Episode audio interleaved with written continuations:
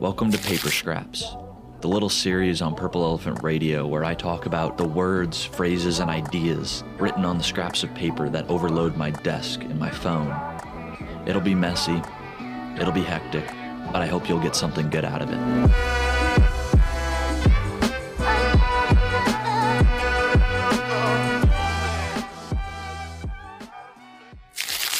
On this episode of Paper Scraps, I wanted to talk about this idea that's kind of been running through my head the past week or two. And it's this idea of specialized menial labor. Now, what do I mean by that? I mean, creative work that isn't really creative. You know, editing corporate videos, doing portrait commissions when you have no interest in doing that, or making logos but having no creative freedom in the process. Someone has outlined it as intricately as they can, and you're merely the hand, the eye. You're the artist from a physical standpoint, but you're not using the most important creative muscle you have, which is creative thought, your mind, your brain. Specialized menial labor, or creative menial labor, however you want to phrase it to yourself. I think that's what a lot of creative jobs are built on. And when I say that, I mean creative jobs in big companies, not necessarily the startup. It's the entry-level job at a ad agency. And yeah, it pays the bills, no doubt. But I don't think that's where the real wealth is from a perspective of meaning, really enjoying your work, and from the perspective of finances. Because the thing about specialized menial labor is that the pay reflects how uncreative it is. Yes, it takes skill to learn how to draw. It takes skill to use the Adobe Suite, to learn After Effects, Premiere, Illustrator, Photoshop. Those are all skills. But the unteachable thing, is creative thought. That's where your value lies as an artist or creator. It's in coming up with strategies for content if you're working with a business. It's not in being the hand that makes what someone else told you to make. Now, I just wanted to bring that to your awareness. There's no actionable step to go with this. But just ask yourself, if you are doing something creative and getting paid to do it, whether that's commissions or, you know, you're a content writer or you're a photographer or wedding videographer, whatever that is, just ask yourself, how much creative freedom do I really have? Is it specialized menial labor, or is it the true creative art that I want to do? And there's definitely going to be a range. I think when I do wedding videography, I definitely have some creative freedom.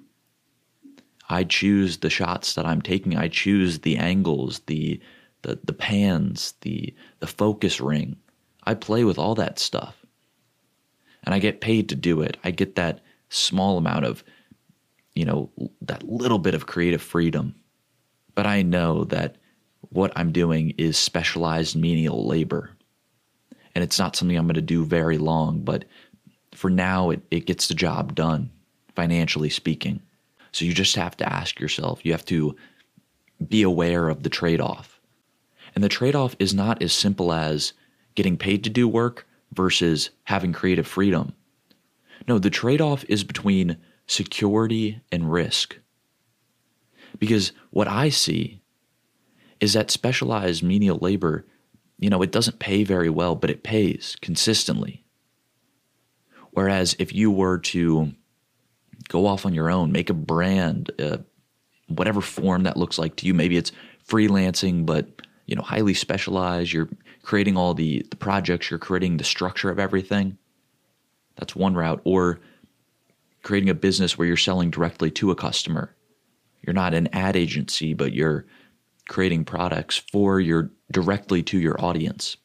It's the difference between security and risk. Because that second option, that I just laid out, the whatever the opposite of menial is, the true creative work, we'll call it that, the true specialized creative work that has the opportunity to pay a lot.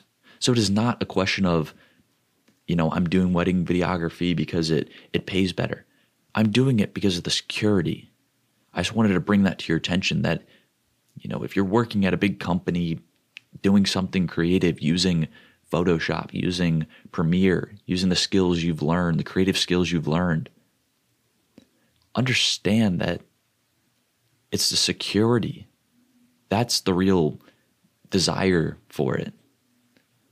It's the lack of risk. Now, that's not something I want.